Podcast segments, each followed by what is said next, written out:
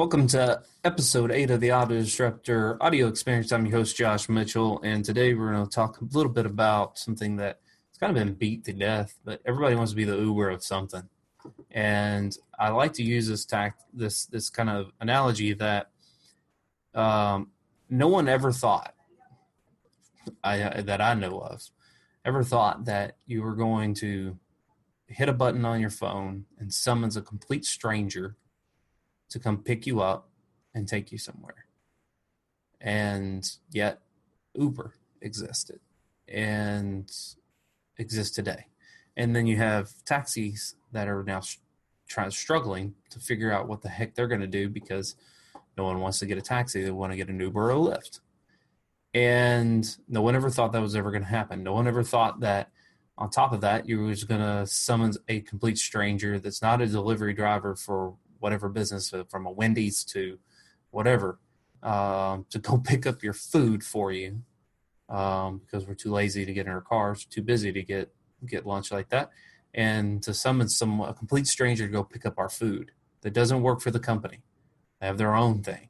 Yet, uh, Uber Eats, you've got um, you know Open or DoorDash. Uh, you've got all kinds of different systems nowadays that companies have decided that they're not going to spend the money on an extra employee, so they're just going to have this service do their deliveries for them. And so everybody talks about a big game about, well, nobody ever thought that this was ever going to happen, but yet it happened.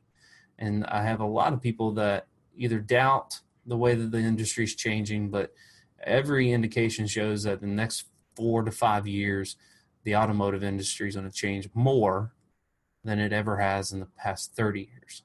And so, are you going to be a dealership that is a taxi driver?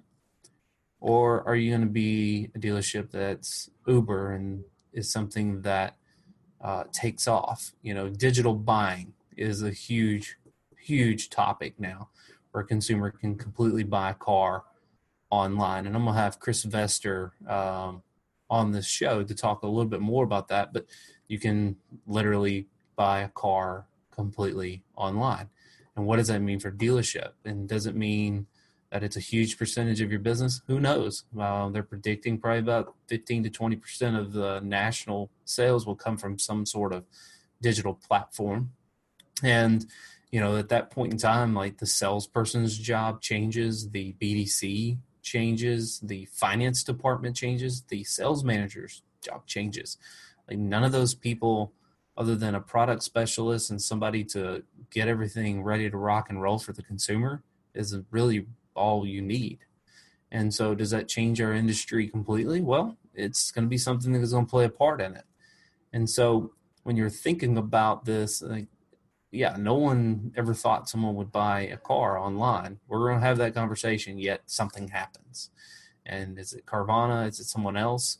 Is it small digital buying companies that bolt on to dealerships. And I think that's probably where it's going to go. But that's going to be something that is going to come up in this near future. Then you have on top of that with uh, the Wyler Group out of uh, Cincinnati, Ohio, uh, where a car subscription service. Okay, that to some people that sounds absurd, but in the next five, six, seven years, does it sound so crazy?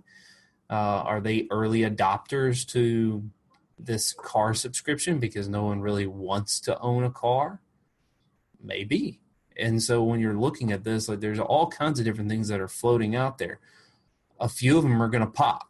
And are you going to be a dealership that's going to be sitting around being the taxi driver, wondering what the fuck he's going to do next? Or are you going to be the people who are designing and putting something in place and making some risk um, and trying new things because once they pop, if you're the dealership that has been doing this for two or three years, or four years or five years, whatever that takes for this thing to pop, then you're the dealership that's going to be so far ahead. All the mistakes uh, that you made early on are going to start paying off tenfold because you were bold enough to make the decision to make the change. And so, obviously, my advice is: is don't be the taxi driver start looking at different ways of doing business and realize the business is going to change with or without you. Uh, you can either adapt to the way the business is going to go, or you can slowly but surely get kicked out of this business because change is coming. And so I highly, highly advise you to change and start looking at different things because it's going to come. And you're either going to be the taxi driver or you're going to be the one that is holding uh, all the money. And so I obviously I want you to hold all the money. And I want to hold some money too. So thank you so much for listening.